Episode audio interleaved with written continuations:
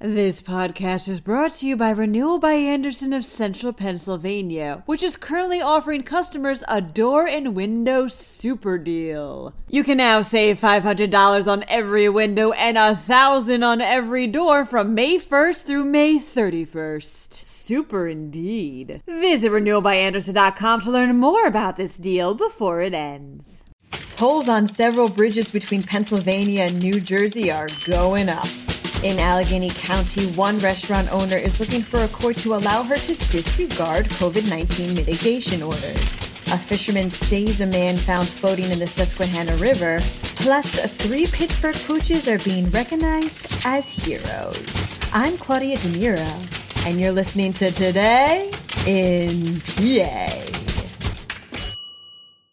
Tolls on bridges between Pennsylvania and New Jersey are going up, reports the Associated Press. The Delaware River Joint Toll Bridge Commission announced Monday that it intends to hike prices up starting next month and then once more in 2024. Starting April 11th, drivers with E-ZPasses will soon be charged $1.25 should they find themselves traveling across the following bridges I 78, Trenton Morrisville at Route 1, New Hope Lambertville at Route 202, Easton Phillipsburg at Route 22, Portland Columbia at routes 611, 46, and 94, Delaware Water Gap at I 80, and the Milford Montague at Route 206. Those who pay with cash will have to fork over $3. Those who use the Scudder's Fall Bridge, however, will still have to pay only $1.25 with E-ZPass, although prices will increase from $2.60 to $3 for cash payers starting April 3rd. The Commission stated that the reason behind these increased tolls is both a decline in passenger car traffic and toll revenue caused by the COVID 19 pandemic.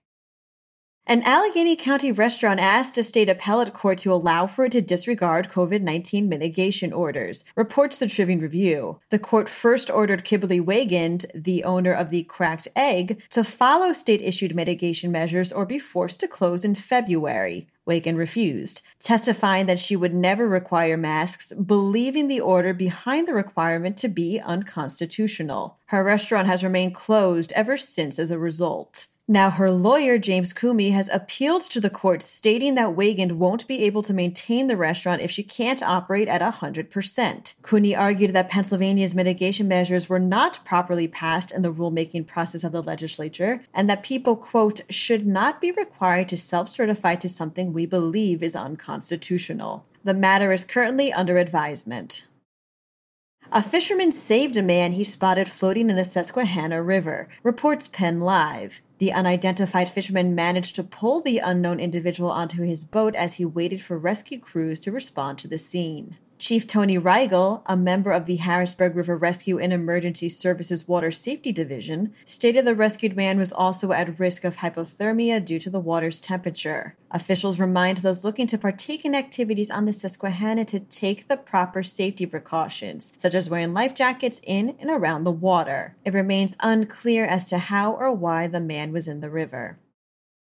Three dogs from Pittsburgh have been nominated for the 2021 American Humane Hero Dog Awards, announces CBS Pittsburgh. The competition seeks to bow our heads to those who wag their tails, or, as the Humane Society specifically describes, quote, ordinary dogs who do extraordinary things. The three pooches from Pittsburgh are Clover, nominated in the service category, Carmel, who has been nominated for the guide hearing category, and Beauty, who is up in the shelter category and is known around the block for raising awareness about pit bulls. The first round of voting is currently open until May 6 at 3 p.m. The award ceremony itself will be broadcast on the Hallmark Channel in October. You can use your opposable thumbs right now to vote yourself at herodogawards.org slash vote.